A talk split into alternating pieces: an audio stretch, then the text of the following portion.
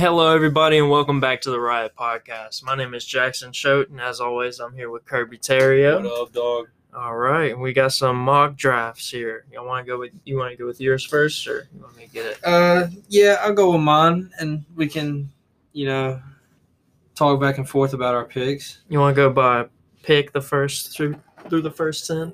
All right, let's go. Let's go through the first two real quick because you know, obviously, the first one we're gonna have is unanimous. You know, That's fair. Trevor Lawrence. Obviously, we have both going number one to Jacksonville. The Jets. I say Zach Wilson's going to the Jets. What do you Okay. think on that? Um, First two are the same. I mean, Trevor Lawrence and Zach Wilson. I think that uh, it was really Zach Wilson's pro day. I mean, the dude's slinging it off balance, like rolling to his left, slinging it on. It honestly looks on balance, but it's an off balance throw. He's just so crisp with his throwing motion. They're sitting there saying he looks like Aaron Rodgers. I mean, he looks good when he throws the ball. Like he's he's a good looking quarterback. I mean, he's handsome dude. He's made, he looks like he's ready for the limelight of New York. I mean, I can see that. If I mean, me, it's no secret me and you aren't sold on Sam Darnold. I mean, I don't really think that this new coaching staff really has any loyalty towards Sam Darnold as well. No, I mean they've already come out and said, you know, Sam Darnold's. Uh, we're down to shop Sam Darnold. That, that's what they're basically saying. Like, you know, we don't we don't trust Sam Darnold. Like, y'all can have him. And plus, they have the number two overall pick. So, you know, with you know a, a QB draft class like this, you know, with so many prototypes of, of quarterbacks, you know, you got the Justin Fields, who's his own type of quarterback. Trey Lance, who, you know, you can kind of go back and forth with him, kind of looking like a a, a Carson Wentz or you know somewhere in that a Nick Foles maybe you know somewhere in that area. But yeah, I got the Jets taking Zach Wilson. San Francisco though, uh, who do you have? I'll, I'll give you mine. All right, so this one's kind of up in the air, and this is the only question I have about the Jets taking Sam, uh, Zach Wilson. Is I think there's something that we're missing for some reason, just because I heard I just saw this morning that uh, the San Francisco's coach and their GM is actually going to Zach Wilson's second pro day and not going to Justin Fields. So I think that takes Justin Fields out of the equation. And I don't know. For some reason, I think they're going to go Penei Sewell if they can't get Zach Wilson by any mm-hmm. means. And the Jets botched the pick. So, I mean, I think that they're just going to go offensive line just because, I mean, they still like Jimmy G. They have a lot of playmakers for Jimmy G. I feel like they can pick up another guy if they have to. I mean, dude, they could pick up Ju- Justin Fields just because they've already seen enough and that's their guy. But they could just be like, uh, we like Mac Jones. I mean, anything's possible. Like, yeah. I personally, and we're gonna get to this. I have Mac Jones going to the Steelers, but I could also see if he falls for some reason, I I could see him being the perfect guy to back up Tom Brady. We're getting ahead of ourselves. Yeah. I think that they go with the offensive line, and then I have Justin Fields with the Falcons. I think they fall to him. Okay, I have actually Trey Lance going to San Francisco. I like so Trey what I think they're yeah. doing, I, I listened to Pat McAfee's uh, podcast. Amazing guy. Y'all should go watch him too at the Pat McAfee uh, podcast. Uh, Pat McAfee Show 2.0 on uh, Spotify if you want to go look for it. But they've been talking about saying how San Fran doesn't really make this trade unless they're going for a quarterback it's already out there saying that they don't really like Jimmy G. They're trying to shop him out as well. Uh, and I think they're kind of just setting themselves up for a quarterback who can basically hand the ball off, uh, do RPOs, and you know the the normal stuff that Kyle Shanahan likes to do. And you know Trey Lance falls under that uh, umbrella as well as Zach Wilson. What I think they're doing is they're trying to see who the Jets pick and go from there. But I think they're setting themselves up for a quarterback. I think they got Trey Lance here. Atlanta is Atlanta here is where I have Penei Sewell going. I still think they're going to trust uh, Matt Ryan for right now. They're going to ride him out, and they're going to try to give him an O line to get behind. You know, try to try to set up that O line a little bit, and and plus he's the next the next best player up on the board. Who do you have?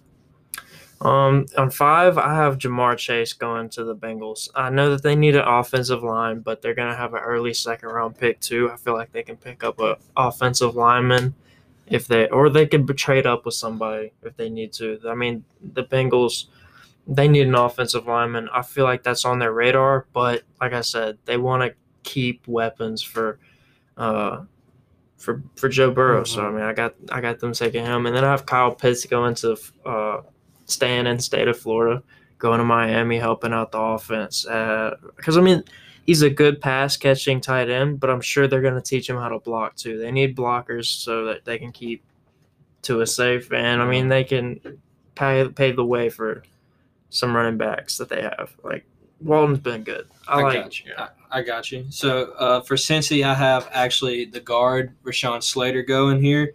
Uh, they have an O tackle already there that's really good who moved to O guard because they had an O tackle that they thought they could trust in last year.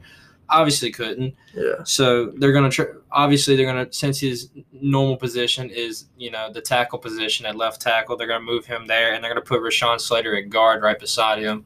You know try to give Joe Burrow uh, a little bit more time in the pocket. You know I don't really think they need a wide receiver here. They got Tyler Boyd and they got Tee Higgins with you know Drew Sample. I mean, you got the one-two punch already right there, and uh, you know they got also the off-brand Mike Thomas as well as yeah. well there if they want to throw to somebody else. I agree. I so, mean, I, I like Rashawn. I like Rashawn Slater too. I have him going at eleven too. So, uh, Giants, but, but, Miami is where I have Ja'Marr Chase going. Yeah. Uh, they desperately need somebody uh, other than you know, Will Fuller and DeVante Parker. They need to surround Tua with a good, uh, yeah. good weaponry out there. And I believe Ja'Marr Chase it fits actually fits uh, Tua's style very well. Tua likes to throw underneath to slant routes and you know easy routes that he can get to, routes with separation. Ja'Marr Chase was very effective at LSU with those same type of routes that got them to the championship run actually why, and it's actually why uh, Tua and Joe Burrow during that during that game at Alabama. That's why it was so close because they run so similar offenses that that year.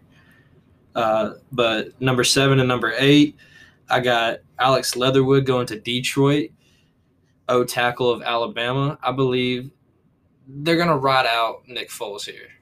You know that they obviously believe they're in a rebuild season. You know you're not gonna rebuild within one year you know, you got to spend two, three years rebuilding now. They obviously know that. Detroit, so, yeah. So they're probably going to tank the next few picks, get another, you know, a few.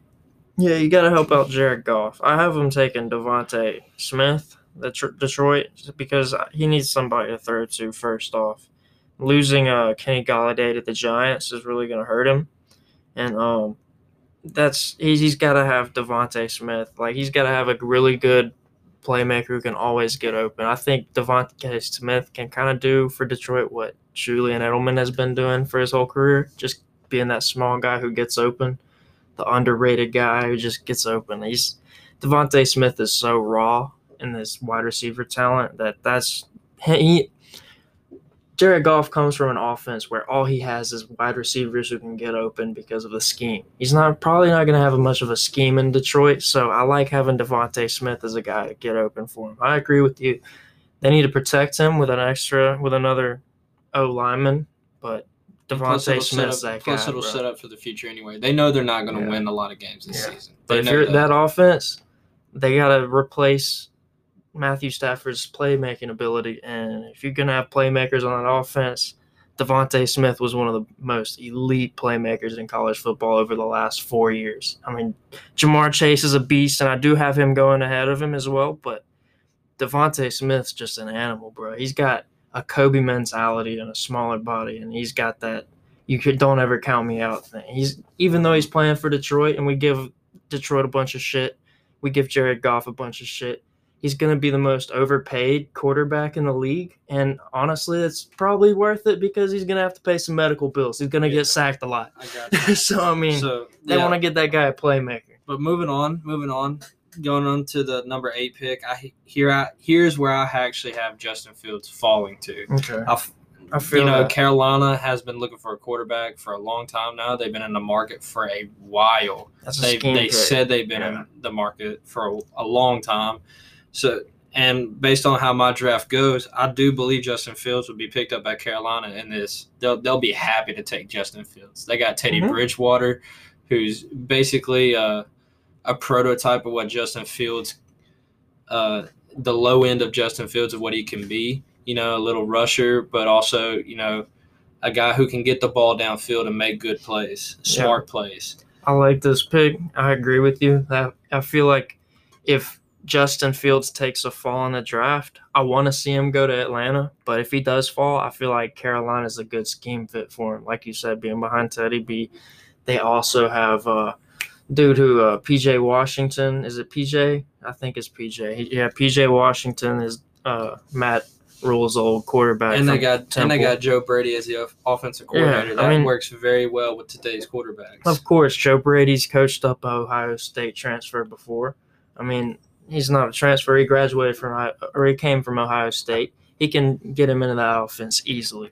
But I have Carolina taking Patrick Surtain because I think that Atlanta's. I hope Atlanta takes Justin Fields, like I said. But if they don't, then I think that Patrick Surtain would be great for that defense. Yeah, I here's where uh, I believe my mock drafts is a little behind yours because my next pick, Denver, actually I believe is going to pick up Patrick Surtain. They're going to try to shore up the defense a little bit. They got hammered with injuries last year, and it was very obvious that their bench guys weren't that good. It was very obvious. So Yeah. I believe they they need a guy back there who's gonna you know lay down those big hits that it you know is gonna set the tone at cornerback and shut Yeah. down an entire field if he need if he needs to. I believe Patrick Surtain is going to be kind of like D- what Derek Sting- Stingley is going to be later Yeah. in his LSU career. That's a good transition because I have him at eight, you have him at nine. I agree with that. And that, I like how you say they need big hitters because if, I mean, hell, if Patrick Surtain slides one spot to Denver, I mean, that's not too bad. I mean, that's pretty close to call. But I got Micah Parsons just because that's a big body dude. I liked his pro Mhm. day. He had a good performance. Um, they, like, I mean, they, you said they need big hitters. That's a big guy. He's a good uh, linebacker and he's a good backup in this uh, second level for uh, when Von Miller comes back, hopefully. Yeah. And then- Speaking of Michael Parsons, I actually have him going to Dallas. The Really? pick right the pick right under yours. Yes, I Yeah. believe yeah. I actually have him going uh, number ten to Dallas. Uh, Michael Parsons, I like the way. I also agree. I like the way that he uh, showed out in this pro day, and you know, the Penn State, the Penn State boys. You really got to Yeah. realize, like, the past decade of Penn State guys have been ballers. There's usually two of them in every draft that Yeah. really ball out, and like this year, it's a it's Parsons and um also uh I like Pat Freiermuth, the tight end Yeah. too. He's pretty good. So we're gonna move down. I like Dallas taking uh, also a defensive guy. I like uh, Pay from de- uh, the defensive end from Michigan, Mm-hmm. and then I'm gonna go to the next ones, the next two, just because we already did them. Uh, I already like uh, we already talked about Rashawn Slater. Uh, he's I think he's going to the Giants. You I believe you have a guard on your Giants pick as well. So I mean, it's, I feel like the common theme here is protect Danny Jones protect Danny Yeah, Jones yes. and give Saquon Barkley when he comes back healthy some room to run. So I think we're good on that. I mean, just protect Danny Jones. protect Danny Jones. They got to pick up a guard here. Yeah, I mean he's going to trip. He's not built for an 80 yard run. You can't, so don't make him run from defensive Exactly. linemen. And he just picked up Kenny Golladay too. So Yeah. you know, Good uh, play. Get the playmakers the ball. And then uh, 12, I got Rashod Bateman going to Eagles. What you think about that? Uh, I I, I like it. I like Rashod Bateman a lot. You know, he's a good wide receiver from Minnesota. He was there during their uh, uh was it eleven and zero run, I believe Mhm. that they had. Uh, you know, I like him a lot. A big, big body wide receiver that can go up and make contested catches. Uh, you know, I- I'd say he's a lot like Kenny Golladay. You know, Yeah. not much separation, but you know enough where he can make the catch. Here, I here is where I actually have Devon- DeVonta Smith falling. Yeah. So you got Jalen Hurts. He's, you know, I think they're in on Jalen Hurts now. They kind of have to be, Yeah. especially where they are in the draft. And common theme here is give Jalen some playmakers. Yeah, give him some playmakers. You know, Whether he it's has- DeVonta or he has Rashod, Zach Ertz. He has Dallas Goedert. You know, he has uh, Jalen Reagor on the outside. He just needs that big body wide receiver that can help him. Because uh, Alshon Jeffery, I mean, he's getting old. He can't do it all anymore. You know, he had that one Super Bowl run, that one amazing year with Carson Wentz, and he's he's hurt now, so you can't you can't have that anymore. But uh, thirteen and fourteen, 13 I, I actually just changed mine so i'm gonna start off here because i really i i've already made it and i tried to drop najee but just i like najee with the chargers man like i feel like 13 with his talent and his like usually five has been the pick for running backs i mean that was where i'm pretty sure leonard Fournette and then uh, ezekiel elliott were taken but just people don't really take running backs so early but with Najee Harris's abilities, I just and him coming from Bama, being that next Bama back, I just feel like the Chargers want to give. I like Ekeler still, but I just don't feel like Josh Kelly. I don't feel like Josh Justin Jackson. I, I feel like Jackson, whatever the running backs who weren't. you, you're right. Anyone who wasn't named Ekeler just didn't do it for me. Like they weren't consistent enough. I feel like if you bring in Najee, like granted you need to take somebody in another round to get some protection for like the same thing as just the Giants. yeah. Protect your quarterback, the young guy, and Justin Herbert's balling. I like giving him Najee, man. I like this pick at 13. But what do you got? Uh, 13, I actually have Kyle Pitts. They just lost their Yeah, tight end, sure, yeah. Hunter Henry. I like it. and you know they they're probably going to go for a guy you know it's very obvious they're moving to a much more new school type of team so you got this you know new school new school quarterback and uh you know Justin Herbert you got the you know if you pick up Kyle Pitts you got the new you know tight end that has the height you know the the potential of a Darren Waller Yeah. type of tight end.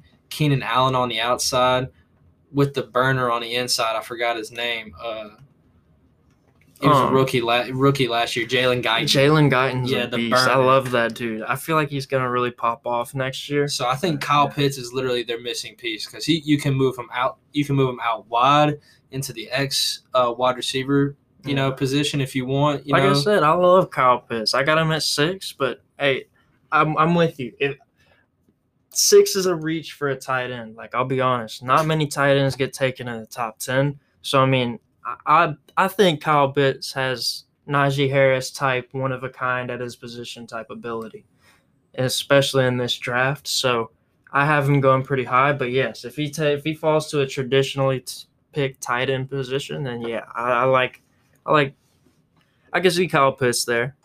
uh, number 14 here's where i have minnesota picking up Kwity Paye. this is where i Yeah. believe Kwity Paye falls to uh, at this point it's best on the board you know. You don't really have much you can pick from. I mean you got the wide receiver Rashawn bateman. That's still alive on my draft board but you know you still you still got adam Thielen, you still got justin jefferson. Yeah, you know let's get to the quarterback. They're a You two know wide receiver team, anyways. their their their defense was third from last in the nfl last year. Yeah, it's bad. Like It they even bad. had Yannick Ngakoue that they got from us, the Jags, and then they just gave them to Baltimore. Exactly. But they need they need a they need a defensive rusher that'll Yeah. get to the quarterback and you know set the tone for their defense. yeah, so you have Kwity Paye from Michigan. Like I agree, they need a defensive end that can. They like a guy who can play that defensive end loosely and just kind of play like an athletic Von Miller. And I, I mm-hmm. like Gregory Rousseau from Miami. I feel like he gets a dome up there, even though it's cold. Like it, they need somebody who can pressure the quarterback, especially when they're in the same division as that bad man, Aaron Rodgers. So the next pick, I have the Patriots, and I think Bill Belichick's been seeing these these really fast cats running across his defense. Uh, I know he likes. Uh, you, you you can't sit there and watch Henry Ruggs beat you in Foxborough, and then just be like, you know what? I wish I had a guy like. I feel like he go he he can draft a quarterback. I feel like he'll wait on it, and I feel like he goes Jaylen Waddle from Alabama. He needs Yeah. that fast cat to get so up. I, I agree with you. I believe they need a, a guy out wide. I think it's on the other side of the ball though. So what they're thinking about doing, from what I've been hearing, is they're trying to trade uh, Stephon Gilmore. You know his price tag's a little too high. I believe right here they they go and they grab Jaycee Horn. Jaycee Yeah. Horn had in his pro day put an unbelievable pro day out there. It was unbelievable. I got to watch it. I believe he I believe he put 12 reps on the on the bench press. Yeah, Had a a 40 40 41 and a half inch vertical because right and a now, 437 40. I mean, that dude he's good. And it and when I was watching him, you know, I was watching his form and everything. The dude just looked relaxed while running. Like Yeah. he's just he's just out there doing his thing. He didn't give a dang. It's uh, it's Jaycee Horn and it's uh, Patrick Surtain are the two cornerbacks this year that they're like, who's really better? I believe they're going to go Jaycee Horn here, you know, because I believe that they're, they're eventually going to trade away Stephon Gilmore. They're going to try to shore up that defense, make sure that, you know, Cam Newton and his and the way that they're going to try to run the offense has enough time to come back and win these games. So, Yeah. uh, who do you got going 16 and 17? 16's another good transition. I got Jaycee Horn going to Arizona. I have Jaylen Waddle going to the pa- Patriots, but I like Jaycee Horn, man. Like he's like you said about his pro day. Like a lot of eyes have been on him, but um, I like this in 17. Dude, Joe uh, Gruden's been talking about defense, defense, defense. I think they take this guy, your guy Jeremiah Owusu Koramoah I believe out of Notre Dame. So so we're we're we're agreeing in 17 because I actually have him going Yeah, at dude. 17. Like I said, Gruden wants defense. He defense, wants that defense. dude. He, their defense was pretty bad last year. I believe it was fifth worst in the NFL. It's pretty bad. Uh, you know, they need that inside linebacker to help shore up the run because that was one of their, you know, worst points. It was uh, going against the run. Uh, 16 though, Arizona. I actually have picking up Caleb Farley, cornerback from Virginia Tech. Yeah, I can see that. I, I like I like just them, you know, filling in for uh, Patrick Peterson. You know, it, it, it just seems a little bit, you know, click you know more clickish. You know, trying to fill in the holes.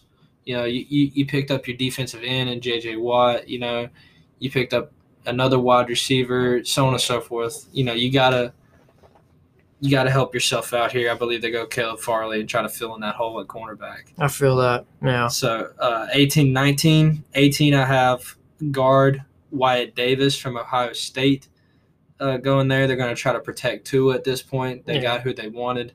Yep. And uh, and from from my draft, they got who they wanted with uh, Ja'Marr Chase. Yeah. I believe Wyatt Davis is the next best the next best pick. We And then already got, yeah, we I agree on the I agree with you on 19, so- I actually have Rashod Bateman going to Washington. Yeah. Big body wide receiver that they need. I like that, bro. I think that Rashod Bateman would really fit here. If he does, I I like. All right, so a little backstory. I don't know if I've said this on stream before, but Rashod Rashod Bateman kind of killed my football career because my high school, my senior year in high school, we played against Tiff County, in uh in Georgia, and Rashod Bateman's team in Tiff County just absolutely beat the brakes off of us, like fifty-eight to six or something. I don't think we got an extra point, but it, it was a rough game. Like that was my last ever football game that I ever played in high school. And Rashod Bateman's the real deal. So that's why I have the man going so high at 12. Like I've I've seen the man play firsthand from the sidelines. Like I said, he ended my career. That's a big man. I've seen him play. I watch college football. People like I've seen Ra- Rashod Bateman destroy Auburn in a Outback Bowl. Like it's just Rashod Bateman's that dude. So I'm with you. I I like Rashod Bateman anywhere he goes. So who do you have as number 19 then? My lightning team pick is Alex Leatherwood, the offensive tackle from Alabama, just because whoever's playing quarterback's gonna need some protection, and also I like Antonio Gibson, so give that man some room to run. Uh, number 20, uh, Chicago here. I have Christian Darrisaw coming off the board from Virginia Tech. Uh, I've, I've seen a little bit of uh, some of his games. Uh, good tackle, pretty much a mauler. You know, get in there, he'll he'll he'll create the run for you. And Chicago desperately needs that for uh, David Montgomery here. You know, they have Yeah. their wide receivers back and Allen Robinson and Darnell Mooney. Uh, you know, their quarterback is, you know, obviously a toss up between Mitch and Uh-huh. such, but Oh, Mitch is gone, bro. oh yeah, Mitch is gone. That's Mitch right. is at the so got- Bills. so they're at Nick. So right now they're at Nick Foles. Nick. Foles is is Nick Foles still there? Yeah, Nick Foles is I still thought there. Nick Foles went somewhere else. no, they got to pay him. They can't trade him. God, dude. Well, they got their starter though is Andy Dalton. They've already come out and Yeah, said that's that. true. Yeah, my, So, my bad. I mean, But either way, they got to have a they they got to they have a gotta line protect, protect them, man. So and they got to start with that run game. I- I agree with that. Special. I feel that if they're gonna commit to Andy Dalton 100%, then yes. But I have, um, I have Trey Lance because I feel like Trey Lance just reminds me of the new, the new prototype of just Patrick Mahomes. They've already slept on Mahomes once. I feel like if they get this guy to sit behind Andy Dalton for a year since they've already committed to him, then I feel like Trey Lance will be their guy eventually. Yeah. And number 21 for Texas, the pick 21 for Texas, I have uh, Samuel Cosmi, the O tackle. Uh, here, uh, here, same thing. You know, just trying to help Quenton Nelson on the inside. You know, help with the run game. Uh, you know, they got their quarterback with Carson Wentz. You know, the RPOs are going to be coming. You know, it, it we all know what's going to happen with this offense. It's the same offense as pretty much as the Philadelphia Eagles that won the Super Bowl. You know, just different wide receivers, pretty much, Yeah, and different O linemen. Like all you got, all you got to do is just plug in Andy Dalton with that with with that offensive coordinator. Like I say, you can never get enough O linemen. Uh, I like drafting O linemen in the first round, but I like Rondale Moore too, man. Rondale Moore is just an all around baller. Um, honestly, if Rondale Moore isn't taken instead of Jaylen Waddle from New England, I feel like he's going to Indianapolis. Uh, See, I was I was back and forth on between on that. So know, because they Yeah, have my they my, got Ty coming back, and Ty's got that Ty's got some. He's he's got a new. He t- he wanted a one more year deal. Baltimore Ravens almost snatched him up. He came on Pat McAfee and said that. So he's coming back. He just needs another guy, man. Somebody to to take the heat off him. And I really like Rondale Moore to do that. I think that you can put Rondale Moore in the slot and he can get open. You can put Rondale Moore in the backfield if your running backs need a tire, need a break. I mean, Rondell Moore can just he's a lot like he's a lot like Kamara at the wide receiver position. That's what Rondale Moore is. So I like him there. yeah. Uh, number twenty two for Tennessee. Who do you have going there? I have Dylan Moses, the inside linebacker from Alabama. Dylan Moses has been a beast in college, and he just fits the Mike Vrabel defensive type for me. I feel like Moses goes at 22 to the Titans. Yeah, I like that pick. Uh, I also have a linebacker, outside linebacker though. Uh, no way I'm gonna pronounce this right. A Juilari, uh, outside linebacker for Georgia. yeah, Azeez Ojulari. Yeah, he's he's. I, I've seen a little bit of his tape too. I would I would like to see him go to Tennessee and you know try to help with the edge rush. I'd rather not. That's a dog boy. How about them dogs? I have him going to the Jags at 25. I hope we pick him up just because he's a beast. I mean, dude, if if freaking Kirby Smart knows how to do one thing right, it's like have a good defense, you know? Like I Yeah. really want to see him. If we're picking up Trevor Lawrence at one, even though I feel like it's kind of weird having Urban Meyer take a defensive guy, I just want to see or take. It's weird seeing Urban Meyer take a Georgia guy after being a Florida head coach, but Yeah, I feel so- like that's the best player at that So, at that. moving on, number twenty three. Here, here's where I have Gregory Rousseau falling to defensive end for Miami, going to the Jets here at pick twenty three. Uh, you know, Robert Saleh, big defensive guy. After he's going to pick up that quarterback, you know, he's going to try to shore up that defense. One of the worst last year. You know, obviously, they they got the second pick in the draft, so don't come at me any otherwise. I don't care if you're a Jets fan. Yeah, I got um Christian Darrisaw going here off, like you said, the offensive tackle from Virginia Tech. He's uh if you're gonna go with Zach Wilson, get somebody to protect him. You know what I mean? Uh, Yeah. I think eventually they'll draft a running back, but I got him going offensive tackle right there at 23. And then Mac Jones is my pick for 23 that I'm pretty confident in. If Mac Jones falls and people think ah, he's just a prototypical Jared Goff guy, that guy's kind of dying and he ends up falling, I feel like he's the perfect guy to learn a year under Big Ben. If Big Ben tweaks an ankle, you know, like Mac Jones will be way better than Kyle Rudolph's petty ass. Like fuck, fuck Kyle Rudolph. I, yeah, I don't. Kyle Rudolph is that it? Mm, Jay, what is it? don't matter. We'll get back to it. Don't fuck that guy. He, he sucks anyway. All right, guys. Uh, we're back and choke. Oh, choke with this funny stuff. I was Mason trying Ru- to say Mason Rudolph. Mason yeah, Rudolph. Yeah. Kyle Rudolph was a tight end that got signed. Where did he go?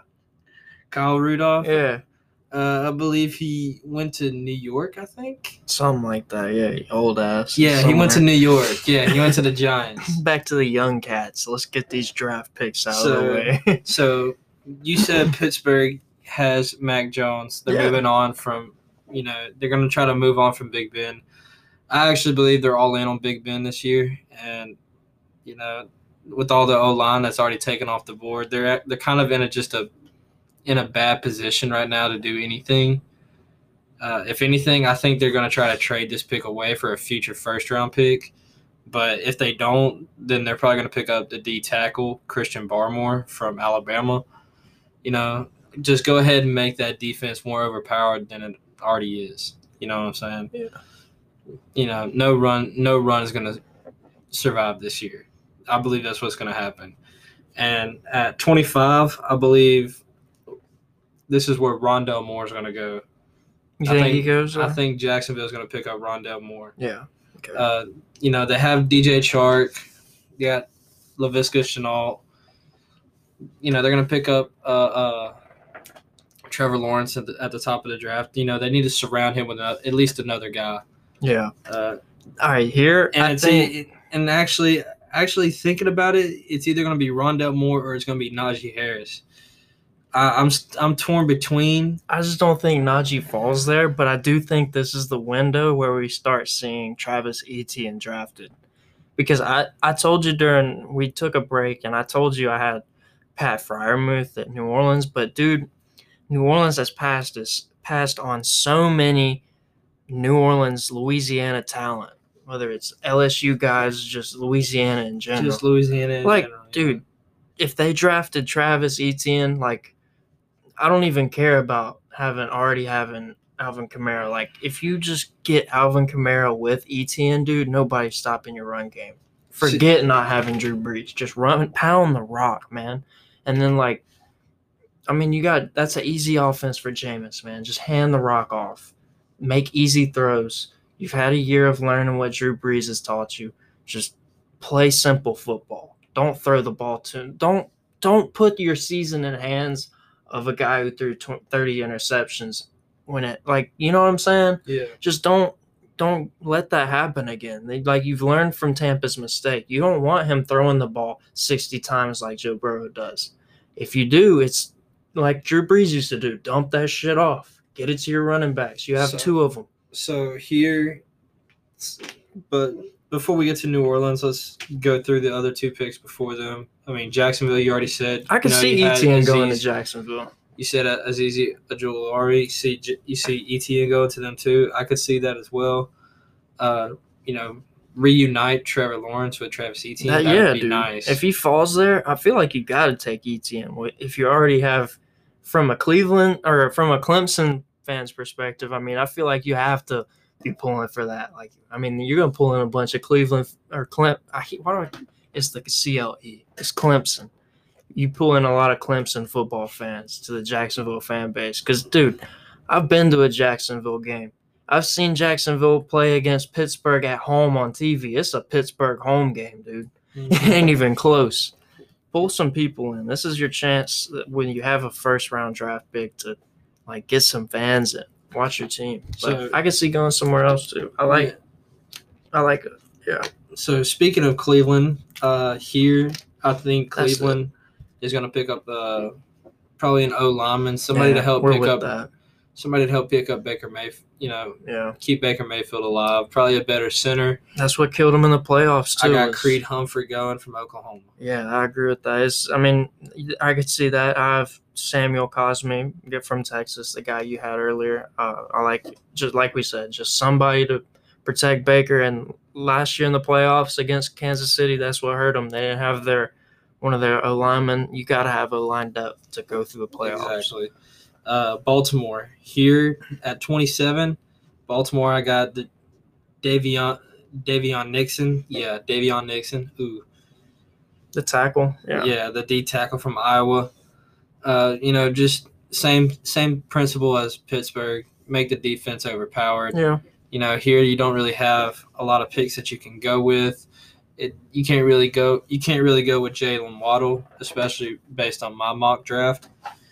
Uh, or my draft here. Yeah, you know, because you have at Baltimore, you have a Marquise Brown. You already have a burner. You don't Yeah. need another one. You Yeah. need a if if you need a wide receiver, you need a big guy. So Yeah. you're probably going to wait later in the draft. Yeah, I got another Ross St. Brown, that bigger guy right there. I have him already taken it because I've I just feel like that's what they need. Maybe Brevin Jordan or Pat Freiermuth from Penn State, but um, we're gonna rattle off some more because we're gonna. I kind of want to get to some March Madness.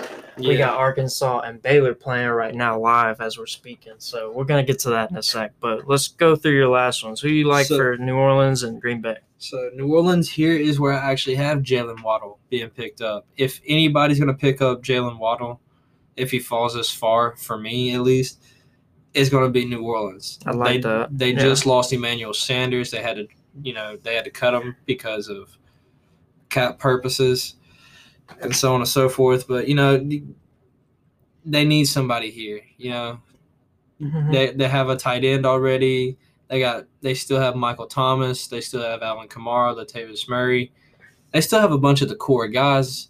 Yeah. They're just switching quarterbacks here. So they just need a guy who's basically new to the offense who runs basically, you know, it, I would say is like a dump off guy that you would just need for like a short slant or Honestly, something like with that. his speed, you could just have Jameis throw it up there and he'll run up under Exactly. wherever it is. exactly. Like so we he- saw in the playoff. so here's where I think you know Jaylen Waddle would go. Yeah. Green Bay, I have Zaven Collins. This is where I have Daviyon Nixon, the Iowa guy. I mean, uh, what where do you uh what He's- position is He's he? a line, In line- inside, inside Yeah. linebacker.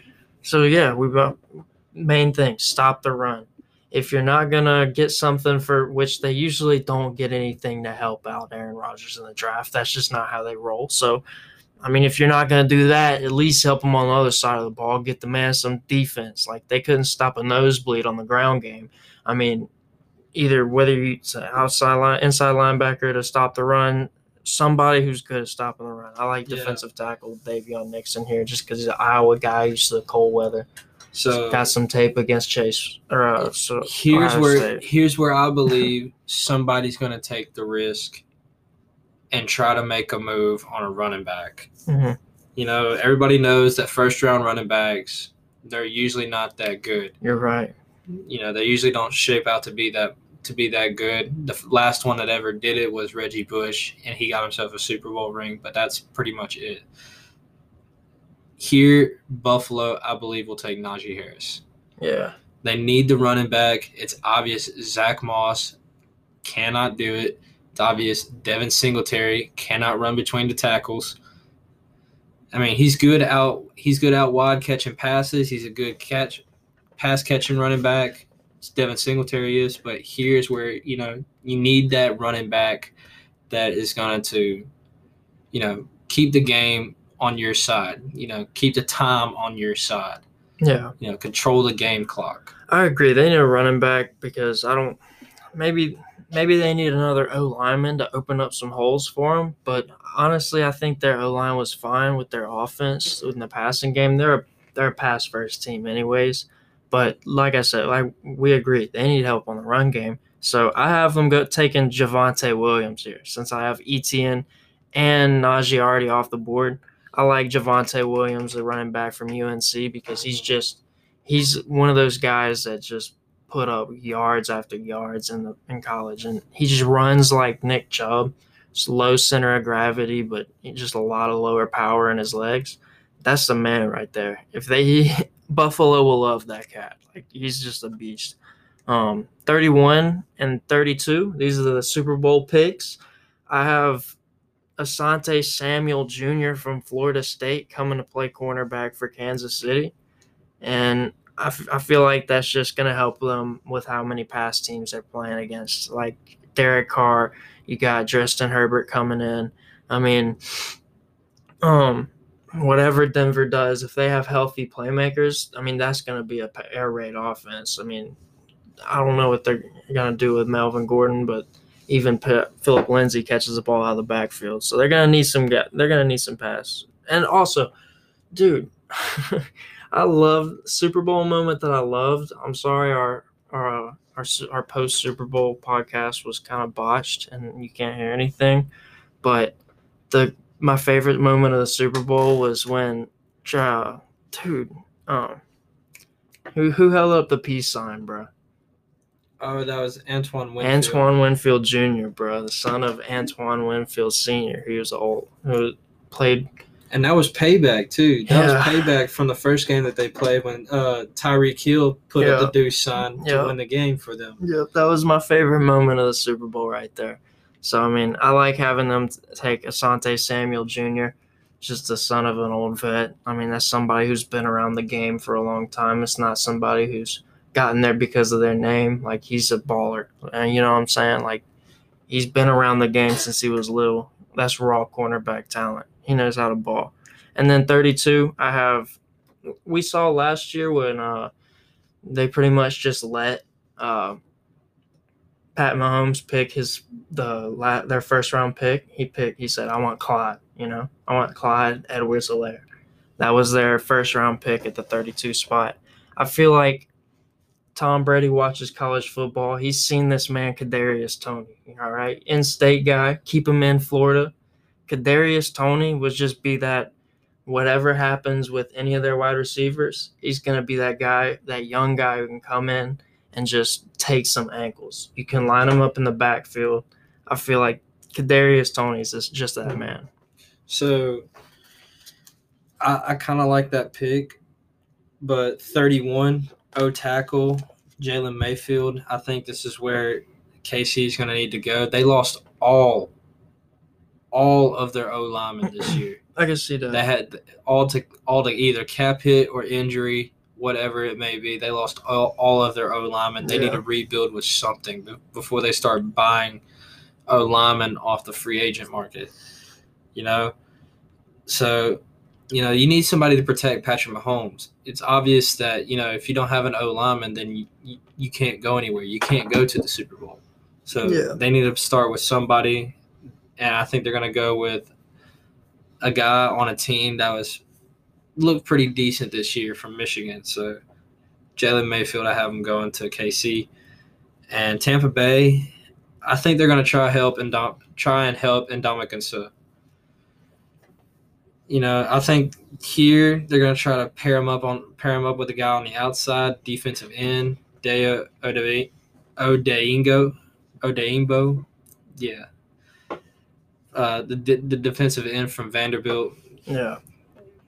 you know they i mean they're going to try to pick somebody here they got basically everybody they need they needed from last year so you know i don't have any problem with them picking really anybody. I i could see Kadarius Toney you know to fill in from fill in for uh antonio brown. Yeah. but i could also see this the, this defensive end going too.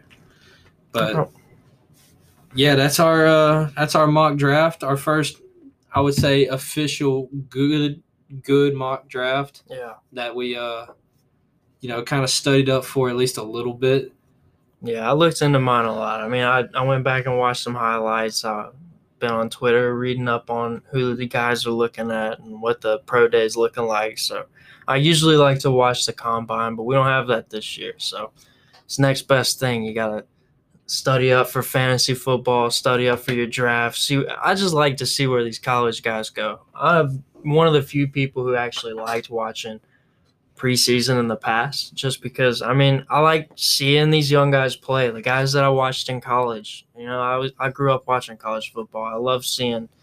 Uh, even though he didn't go anywhere, I love seeing Daniel Jones run 80 yards on the Giants, dude. Just because, and like it's preseason football, it really doesn't matter. Nobody's watching but me and a couple other old guys who like football, and they just Yeah, like seeing free football on TV. exactly But man. I mean, I I like seeing the draft, and I I hope y'all enjoyed our mock draft. You can go on ESPN, but you could help the little guys out because we feel like we know we're talking about a little bit too.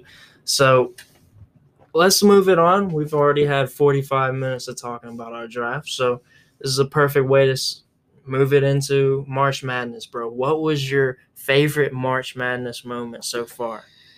Uh, there's not a lot of favorite moments I had. Uh, pretty much every big moment that happened uh, this this year basically busted my busted my bracket. Uh, you know, so I can't really say I had a favorite moment that happened. Yeah. You know, you know LSU barely lost to Michigan. I was watching that game in person, or not in person, but I was watching that game on the t- on the TV. That that broke my heart.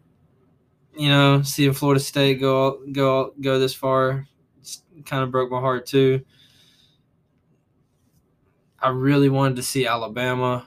I, I mean, this this this bracket or this this has really just been a disappointment for me. the only really thing I can really like be happy about is like Loyola Chicago. They they did very well. They surprised me by going to the Sweet 16. Uh, I, I think this this is a team that's probably going to be there for the next like decade. It's going to be you know a nice top 16 team from here on out.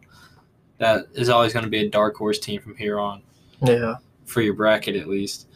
And then maybe Texas Tech. Texas Tech. I, I like them a lot. I, I I think they should have gone a little farther than they than they did. Yeah.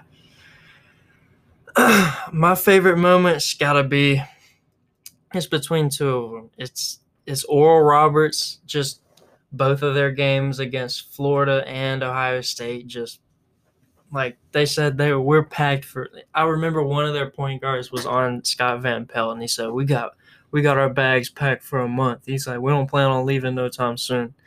Granted they lost by two points to Arkansas which that was a close game as well. Just Oral Roberts' run is something to be remembered, bro. Like mm-hmm. just the the Twitter, everybody saying like I can't believe Oral broke every busted everybody's bracket, you know, the sex jokes. But I mean, dude, look, you got Oral Roberts and you got freaking Loyola, man, coming back. Krutwig's ugly ass with his Dude, mustache all the way real. across his lip, dude man. looks like a pedophile. Dude, know, he don't look like a pedophile. He looks like Private Pyle off of down. Them dudes suck dicks. Dude, Private Pyle, man, that's what I called him because he, he's just wrecking the paint, bro. You know, he can't do nothing but shoot a dude.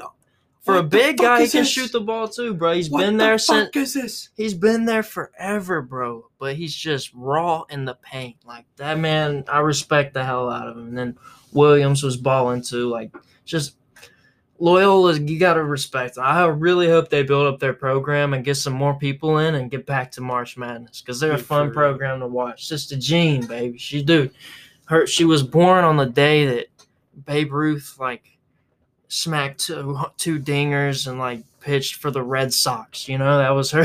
she that's how old she is, bro. Dude, that's She and she's see. still kicking. that, that's for, that's for real. This this sister, I guess. Sister Jean, Sister I think that's her Jean, name, yeah. Yeah.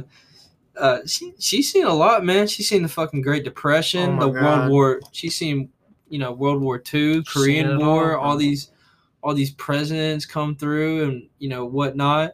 Oh yeah, Like this woman's seen it all. for Sister Jean, bro. Sister Jean is it for sure. Uh, you know, she she's showing up for everybody. Yeah, but the, uh, another moment.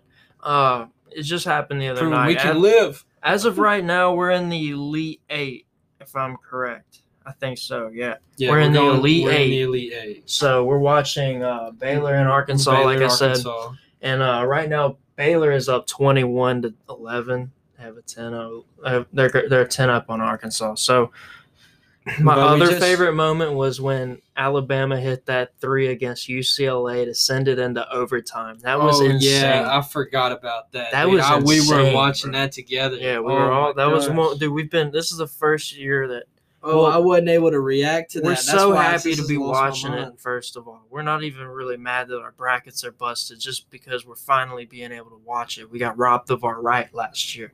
We didn't get no March Madness, and we get this shit back. It's awesome.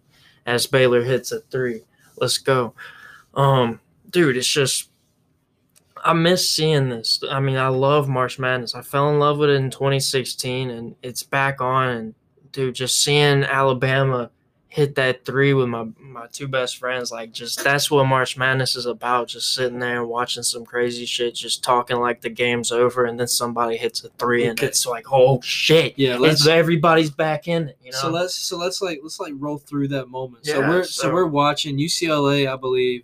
Uh, they just got an and one. So you know, and the guy and the guy made his and one. It was about three seconds left on the clock, and they called their timeout to uh, figure out the play to get it up the court. They pass it. They pass it in. They get it up the court real quick. To do a pass over to the side to Reese, number three for Alabama, throws up a three from near half court, and just walks it off like it was Insane. nothing. And then to, uh, overtime, to, to send it to to send it to overtime. It was the it was probably the most insane shot I've ever seen. It- complete vibe reset. Everybody rehuddles. They're going to overtime, and then you're oh, watching. You're UCLA. watching. Yeah, you're watching the UCLA guys. and they're like, just- "What the fuck just they're happened?" they're stunned, but then they just come back and play just fundamental basketball and overtime, just drawing fouls, a huge step back three by oh man, I don't even remember his name, but dude, he's he's another guy with a mustache. I guess you grow it out for March Madness. I guess you It's do. like man. playoff stash or some shit. But dude, UCLA is one of those teams that they played in, so they're not they're an 11 seed that played in, upset Michigan State, and they're just rolling through the tournament like nothing happened, like they got a first round bye. Nah. They played an extra game and they're still rolling through the Elite Eight. They got a chance to play against Michigan, who shut down everybody. And I think Michigan's got a chance an easy chance to go to the Final Four, but this UCLA team's just got too much heart, man. I'm ready to see this one. Yeah, uh, and going on from that, let's just recap the uh, Houston Oregon State. Dude. or yeah, Oregon yeah, State game. Houston, of course. So Houston, yeah, is, Houston is actually one of my favorite teams right now. yeah. Like you were saying earlier, they just chuck up threes. They don't give a fuck. Like they, regardless, because they have Dude. such good defense. They are so unforgiving. and they have such a, and they're the two big guys underneath. They just grab boards. Yeah, I mean, they had eight boards in the first half.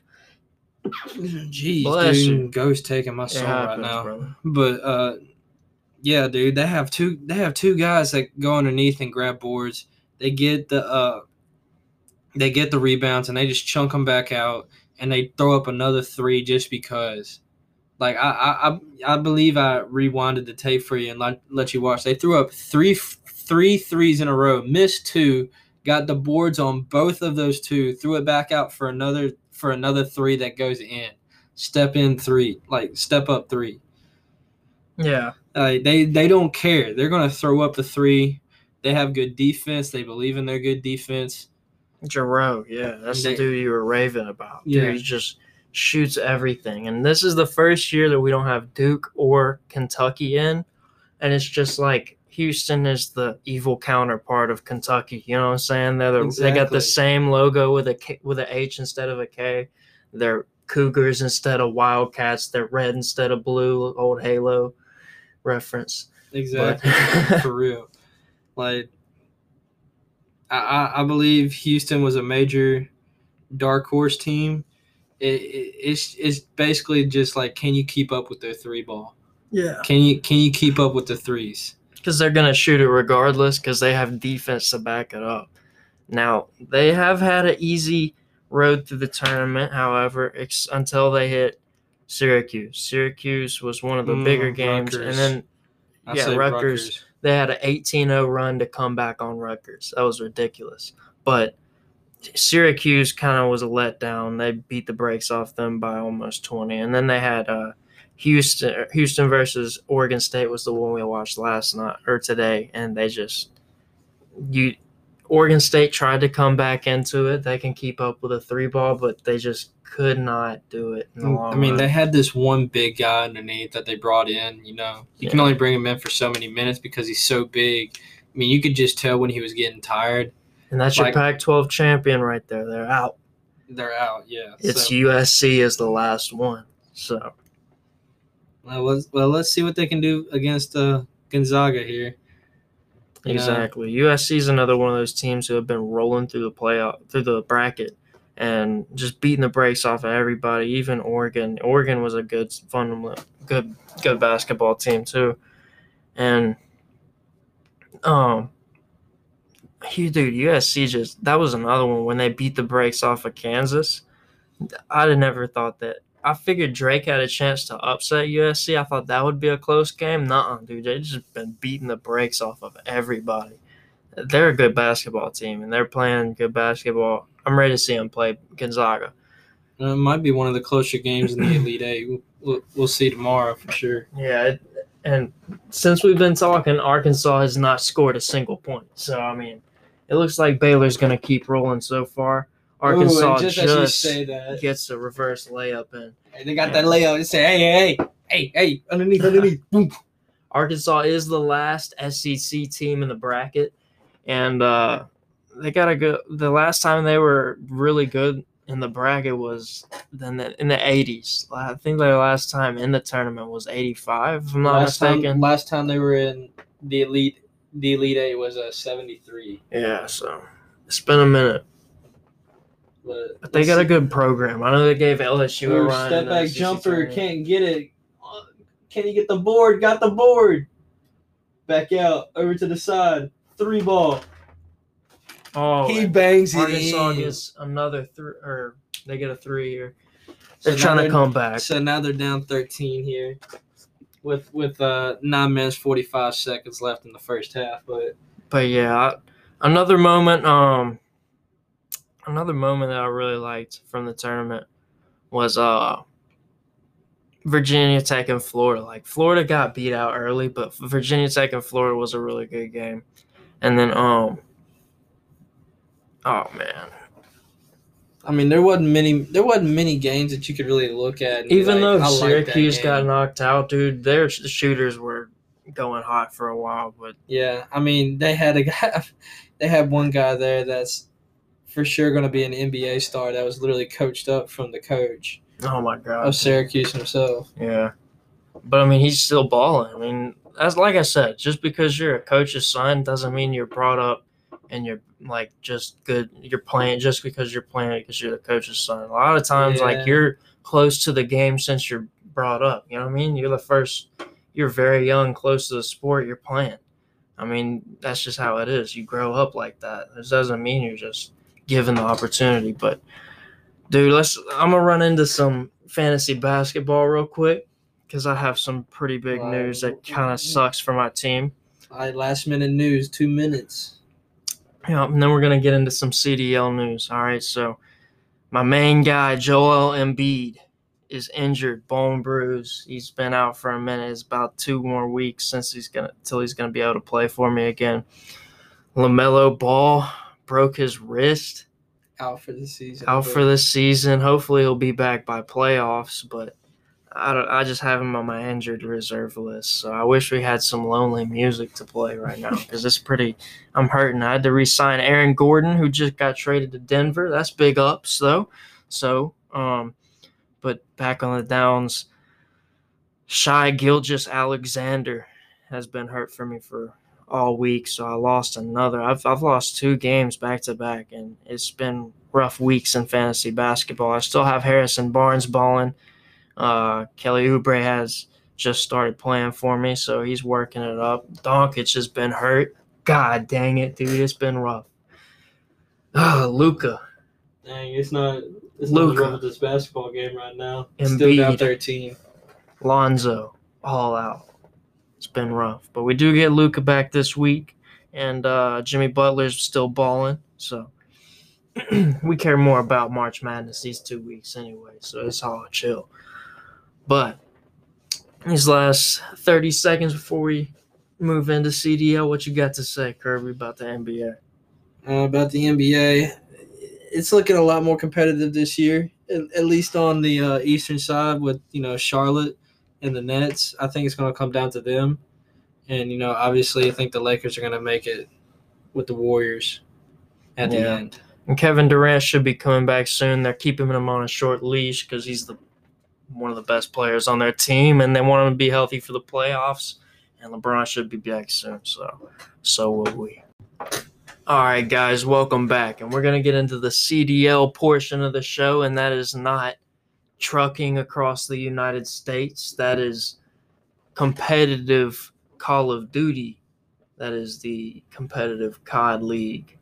So, um, right now, it's been a rough run for Optic in the last week. Uh, they are 0 6 in map count because they got put in raid against Rocker, which we've been talking. Rocker's that team that can come out of nowhere.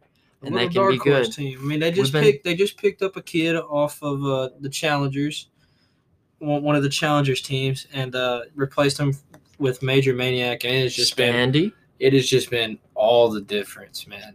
All of a sudden, all of a sudden, they're beating Empire. They're beating, you know, Optics Chicago. They obviously lost against FaZe, you know, but that's that's just going to be tough. That's that's just tough. That's just how it's going to be. But you know, Minnesota just seems to have found their guy. Yeah.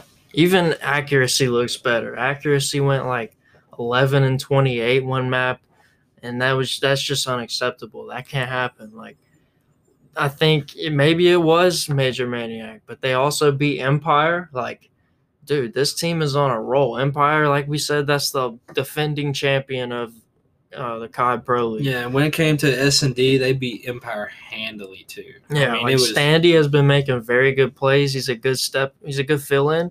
This uh Call of Duty Challengers division, if y'all don't know about that, that's pretty much like the minor leagues of the major leagues. You know what I'm saying? Like in in Call of Duty, that's the that's the minor leagues. If you do good in the Challengers division, your uh an organization will pick you up, sign you, and Eli's making good money playing for Rocker right now. So. yeah.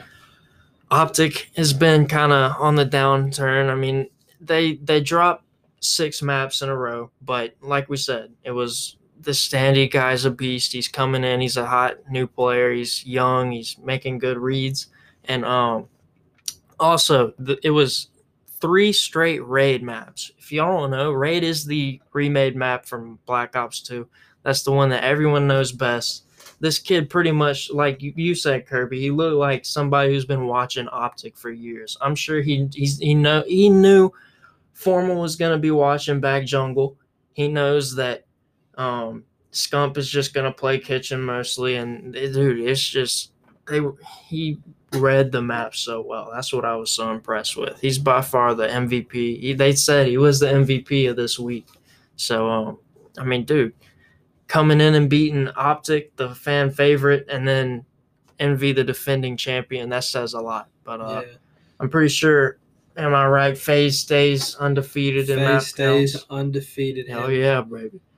Easy AF. In, Let's in go. match count, FaZe is undefeated. They're absolutely killing it right now. They 3 0'd LA Thieves, Yeah. which is actually a pretty tough task to do. They I had believe, I believe. Thieves is one of the top four teams in the league right now. Yeah, they they lost. They dropped temp, and they they started playing with Venom, and he absolutely got waxed. So, Actually, this actually this week actually makes a lot more sense to me because I'm a baseball person, and yeah, the way this COD league is set up this year, with the schedule that is set up, with every single week you're playing two, one to two games, and then you know on the major weeks you're you know playing f- three to five, Yeah. depending.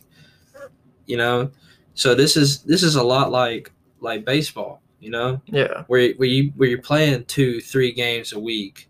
You know, you you're traveling places. You you're playing home series, away series, all, all this other different stuff that goes along with it. And when you look at how baseball is with all the wins and losses that goes on, and you look at how weak, you know, the uh the first major and its first weeks went, and then how the second major is gonna go with how these first weeks have gone, this makes a lot more sense to me.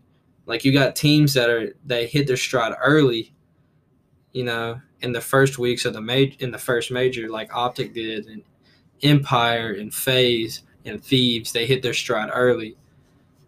And now in the second weeks, we got these guys, you know, Teams are coming more Royal for Ravens, Minnesota Rocker, the Dark Horses, you know, Seattle Surge 3 0 in Paris, Florida finally getting it together and 3 0 in Optic. yeah. I mean, here's where we're starting to see okay, Florida seemed is like the better competitive. team. That, this this is competitive. This is Yeah. what we're talking about. This is the COD league that we've been looking for. Every single game now actually does matter because it could end up where you're where literally you're only three matches. You, if you lose three matches, you're out. You're you're out of the top four or top eight seeds. yeah. You know, it, it, it makes this format makes it a lot more competitive. Yeah, and the top teams right now are still, I would say, FaZe, and then I'd still say Empire, even though they lost to Rocker. And then I can't say enough about my boy Clayster. And the New York Subliners, The I was New York to say that. Subliners have just been, they've been very good, and it's it's all because of Clayster leading the three young talented players. Like Mac has been on fire. Asim, he's not even young. He's been in the game for a minute, but he's just proving why he's there. You know, like this team was made by Zooma. He's not even playing, he's cool with that. You know, like he's he's like Hex calls him the Derrick Rose of the game because he was a really good player. Won COD champs with Clayster, I think, two times, Yeah. and um. He said he said he brought Clayster over, and Clayster has been a, a beast on the team. He brought uh he brought Asim. He got he got New York to sign Asim when pretty much the whole league didn't want him. And Asim has been one of the best players in the league statistically. Just look it up. Like he's he was good last year. Um, Rocker just wasn't as good last year, and that's where he came from. And this year he's been nothing short of helpful for Clayster in the Yeah. And we got a rise. So but I, right now, I want to speak on the rise of the new kids because this lead, this kid on the New York Subliners leads to this topic. I want to talk about Diamond Con. Yeah, Diamond Con. This kid has actually been a low key, amazing. Diamond Con, I would relate mostly to Owakening on Florida, just because he's just that guy who's who can kind of use any gun. He'll just pick it up. He's good with his pistols. He can. He's just his movements on point. He's very controversial as to whether he's snaking. I, I don't want to talk about that. I think that if you can use cover, they fixed it in the patch anyways, so people stop whining about it. Yeah, let's get back to Call of Duty and just who's the best. They already banned the XM4. It's QBZ pretty much. They made a lot of weapon adjustment. This is a new patch, so they're gonna see what the new meta is, but it's probably gonna be. I don't know about SMGs. I think it's still gonna be AK-74U unless something catastrophic happens. But the Krig has been buffed. It's still Krig ain't going nowhere. It's still a reliable weapon. It's still your most viable. It's probably your most viable weapon. Yeah, I, like I still saw people using the QBZ. We'll see if that sticks around, but I like the QBZ as a flex weapon. Yeah, for the and for the sub, you obviously know it's the AK seventy four year. Yeah, That's my that's my go to weapon. I'm a sub. I like I hope to. it sticks with it. If not, I like if the QB if the if the AK was but nerfed enough. I, do you think the MP5 would be the next weapon? if it was nerfed enough. The MP5 is not a bad weapon. They just got really what they got to do is just increase the bullet velocity slightly, yeah, just just to increase like the damage of the weapon because right now, no matter where you're shooting from with the MP5, it's like like pellets. Yeah. It's like BBs. You know, you're not shooting anything. It takes like seven or eight bullets just to kill somebody. yeah. We played the alpha and the beta of the game too. Like the MP5 was badass. Oh, it was like it was like five kill. It was like five shots to kill somebody, but the shots came out so fast that you, nobody could counter it.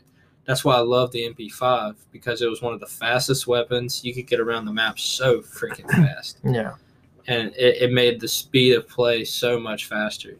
So, what have you seen from Abezy that you think you like that he's been doing, and what do you see from Envoy that you think he could get better at to help Optic a little bit more?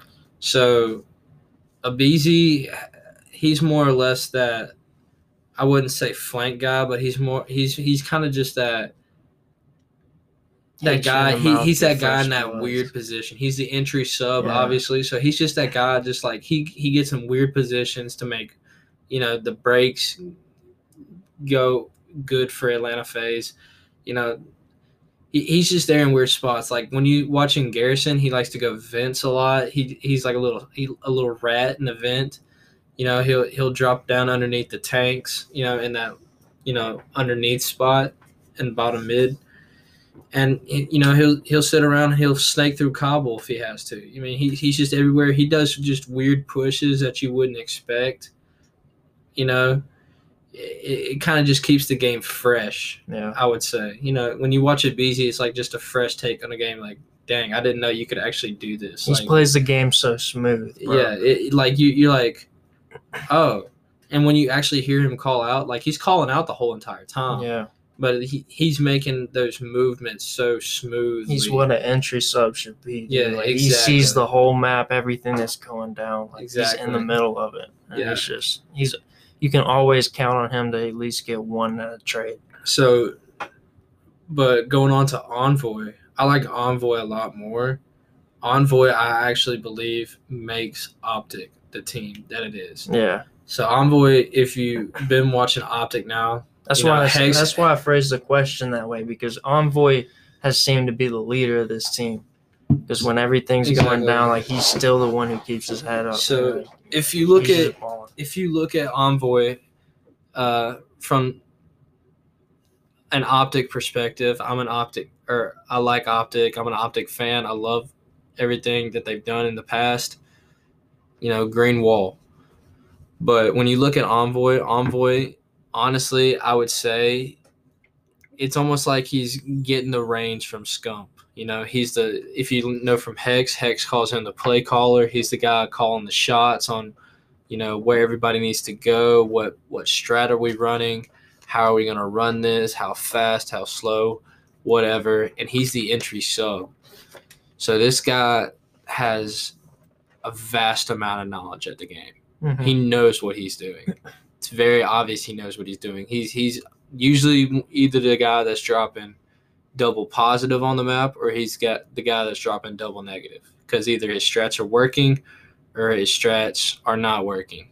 It's one or the other. And everybody, because they're so good at the game, they can just, you know, kind of flow with the plan. They kind of know where they have to be. Like Scump and Formal been in this game so long that they, they're like, okay, I mean, this is simple. Scump's the main slayer, so you know, let let Envoy be the entry entry sub, and you know, let me pull out two, three, and four pieces if I have to. Yeah. you know, formal. Obviously, the uh, the anchor AR. So, you know, you got that position covered. Now you just need to flex and dashy.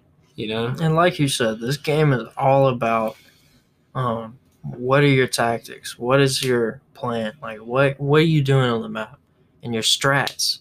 Like these new cats know the old dogs strats off the bat. They've been watching them like if you if you're gonna be good at the game, you gotta watch the best play the game. They know what they're gonna do. They know how to they know what corners to check. They're cracked. I feel like once these old guys kind of learn how the new guys are playing, because like I said, the new guys already know how the old guys are playing. Once they figure that out, uh, they're gonna be fine. Once champs comes around, we're gonna see an even playing field. That's why this league's so fun to watch because it's new faces coming in. It's usually not gonna stay the same as you'd like it would. I mean, Optic. Will, I hope they stay the same. Envy's probably gonna, or Empire's probably gonna stay the same. FaZe is whooping everybody's ass. They're probably gonna stay the same. But it is nice seeing these new guys like Owakening and Owakening came in the scene last year. We, you were talking about them, dude. Mm-hmm. It's Owakening. Was, Owakening was so good. Skies came in the year before. yeah, but it was Owakening that made the big splash last year. Like when you saw Owakening when he was playing, he was an S and D god. yeah. This year's Still Diamond is. Con, bro. still is well, I, Owakening still an S and D god. Yeah. I mean, it it it, it But shows. he's doing stuff in every facet of the game. He's doing stuff in hard point. He's doing it in control. Like he- his pistol work. Like and Parasite's come on and say he's. If you're good at your pistol, your pistol's gonna save you and your move your movement. Like, dude, he's got a good pistol on him. If you can good be good with your secondary, that's all that matters. Yeah, so I going from that, you know, I like that's why I like the sub position, you know, a lot because it's very fast paced. Uh, I saw Scum pull out the pistol a few times, no, going on top of being good with your pistol. Standy used it in a match earlier uh, yesterday that we were watching together. Uh, I, I think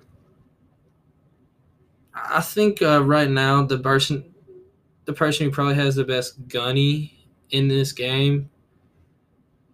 Jesus, tough right now. I'd have to say either Arcitys. RC's been balling, yeah. Yeah, Arcitys or Skies. I like Skies right now. Yeah. Skies is really showing that he's still that main AR back there. That he's that he's still the man.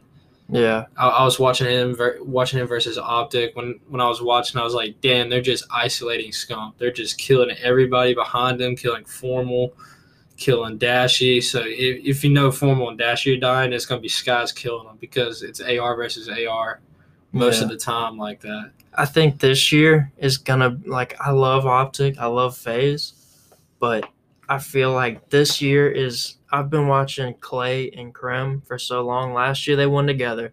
This year it's gonna be about who can beat uh, who can beat FaZe and be the be the best. You know what I'm saying? Like they've been good together.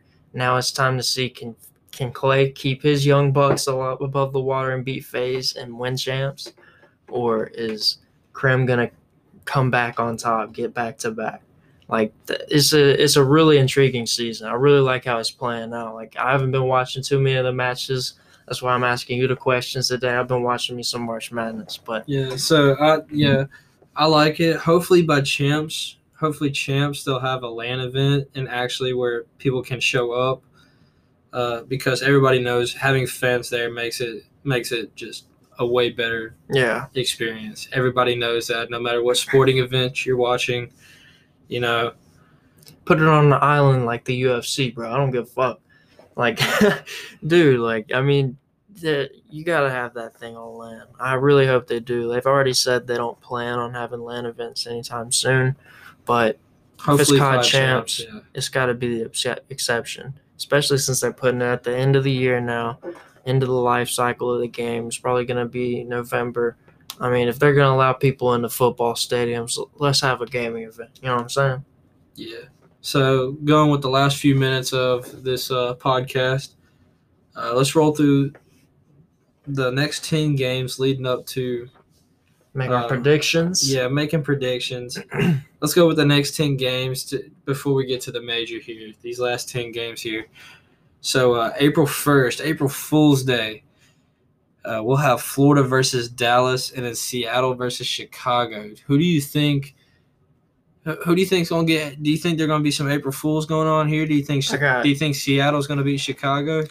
All right. Um, Like, what do you think's gonna go on here? I got I got good matches right off the rip. Okay, because like I said, this is a new meta. I feel like we're gonna have a bunch of different shit going down. I think Florida has found their groove. I don't care what meta it is. They're just a good team right now. They have good trades. They're good chemistry. I think they're gonna keep it close with Dallas, but I feel like coming off of a hard loss to Rocker, I feel like Dallas comes back strong and three twos them. That's a game five.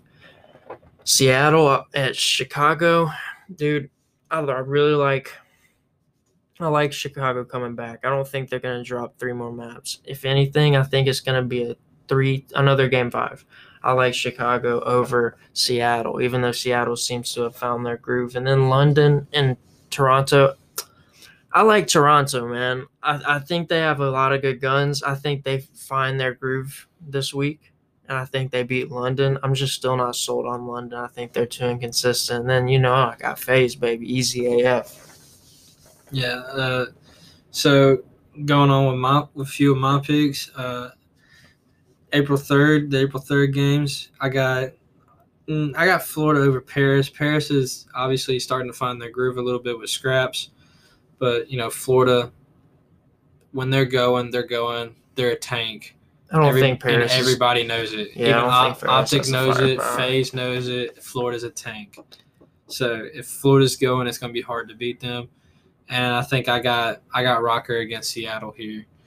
Uh, you know, Rocker's just on a groove right now. They they have Standy. He he's showing what he's made of right now, making Yeah. just incredible, like it's tough, but yeah, insane agree. plays. I think that's another game five. Seattle's just so good, but they just Yeah. they have got to work on finishing.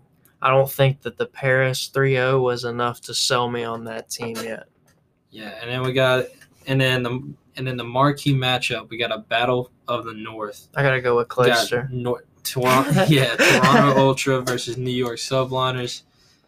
I Gotta got New go with York here Clayster, too. Yeah, Yeah, gotta go they're with just- Clayster here. They have foundation, and that's something that's, Exactly, that's man. gonna get them far. All right, so last three here: London versus FaZe. No, I got FaZe. got FaZe there. I think FaZe will sweep here. Uh, April fourth. Now this is the one that's up in there. This It's the is Law- Battle of. LA. Yeah, Battle of LA is pretty interesting. So we have the Los Angeles Gorillas and the Los Angeles Thieves. I gotta go with my boy Nadeshot either way, man. I, I just think that they'll find in the groove eventually, whether it's with Venom or they bring back Temp. I think that TJHaLy's too good to have. I mean, TJHaLy, Slasher, and Kenny are too good to just keep blowing stuff like this. Like this, I get that they need a uh, to find their fourth, but I don't feel like they got to figure out what's best for them quick. And I Yeah. feel like they will against the So- Gorillas. So in this matchup, these this these are honestly two. It's two S and D teams going against each other. All the respawns are going to be toss ups here, because if they go, especially if they go with Venom over Temp. I mean, if they had Temp over Venom in these in the respawns, then the Gorillas ob- obviously would lose Yeah. because they're obviously a better team, be- a better respawn team with Temp. But without Temp, it's a battle of S and D's. It's a battle of who's the better S and D team. I mean, I got to give it to Thieves, but I think this is honestly going to come down to uh, honestly a, a round eleven map five. That- that's what I think this is going to come down to. I think this is going to be a tough matchup. I think the Thieves are barely going to come on on top on in a round eleven on the map five. Hey, bro. I'm gonna do a hot take here. I think if the Gorillas beat the Thieves and they can't find a groove, I really think that they should sign Wuskin. Like Nadeshot's played Warzone with Wuskin. I feel like eventually, I feel like if if LA Thieves can't get it going, I feel like Nadeshot really needs to reach out to Wuskin and let that man play. If y'all don't know about Wuskin, Wuskin was probably one of the best snipers in the league last year. Like uh, he's an S and D player, no doubt, but his gun skill, bro, like if and he knows the game. I don't feel like he. I don't feel like he's the type. Everybody says he plays played Warzone too much last year and didn't focus on COD.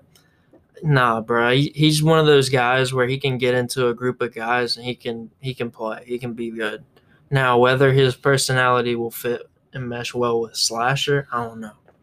But that's just my Yeah. hot take of the day. What you think So- about it? Mm, I, I think there's a lot to.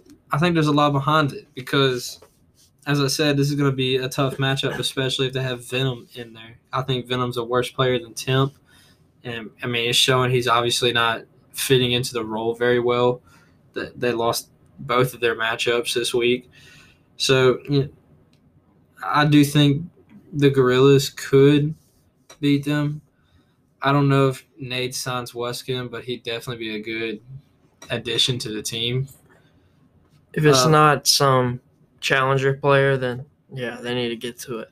So, and then our last game fuel marquee matchup on the fourth on No the. Sunday. So we got uh no shot.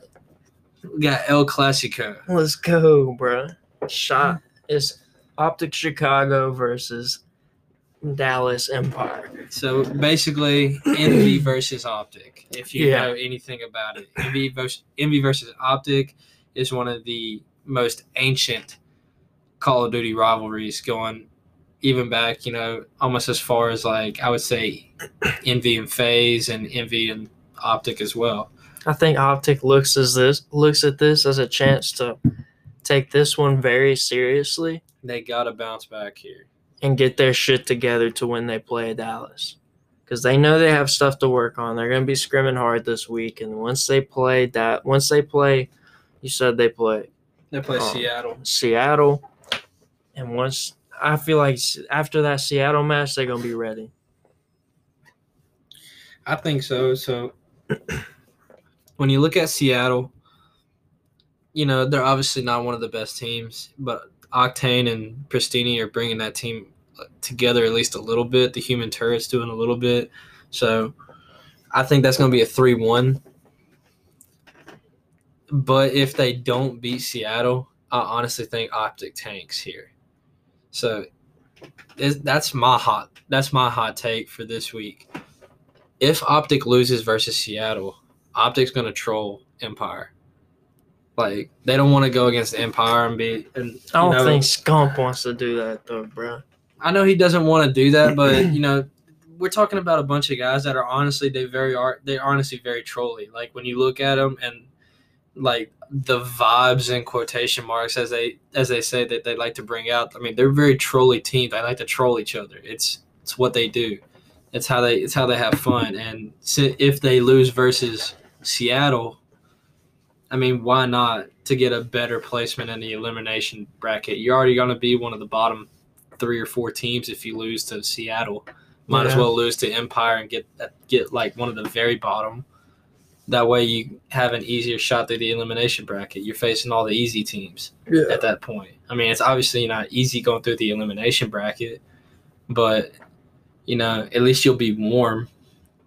You know, I'm not I'm not saying that's how you should take it, but as a baseball mind, and that's how a lot of teams have done it in the past. A lot of teams in baseball have tanked in the past just to have an easier shot at through the bracket. Yeah. So I can see it happening, but I don't know. I think they, I think they give them their all, and it's uh, game five. I, I, I still got Optic getting their shit together and beating them. I don't. I think they're, I think they're trying to go hard.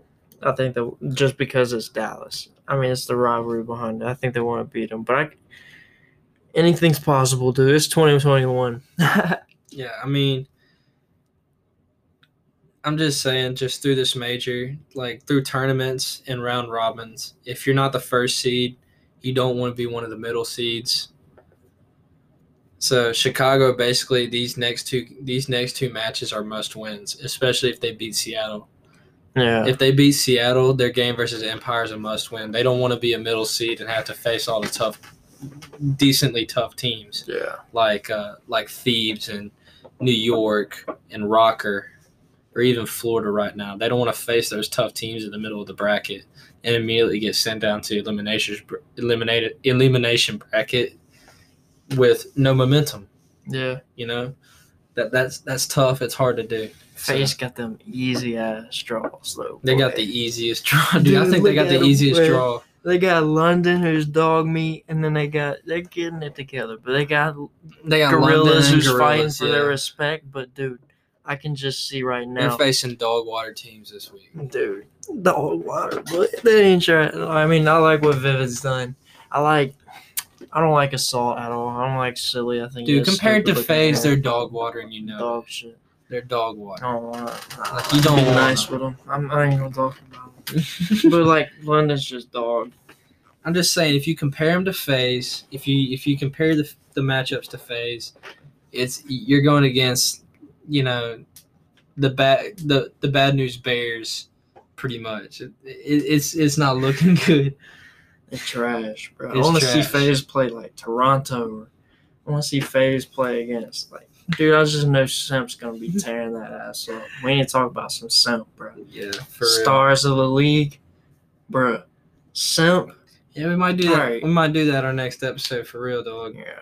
But anyway, guys, uh, I like I'd like to thank y'all for joining us, and uh, you know, if if you like listening to us ramble on about all of our knowledge on some of these sports and esports, then uh, please be a friend.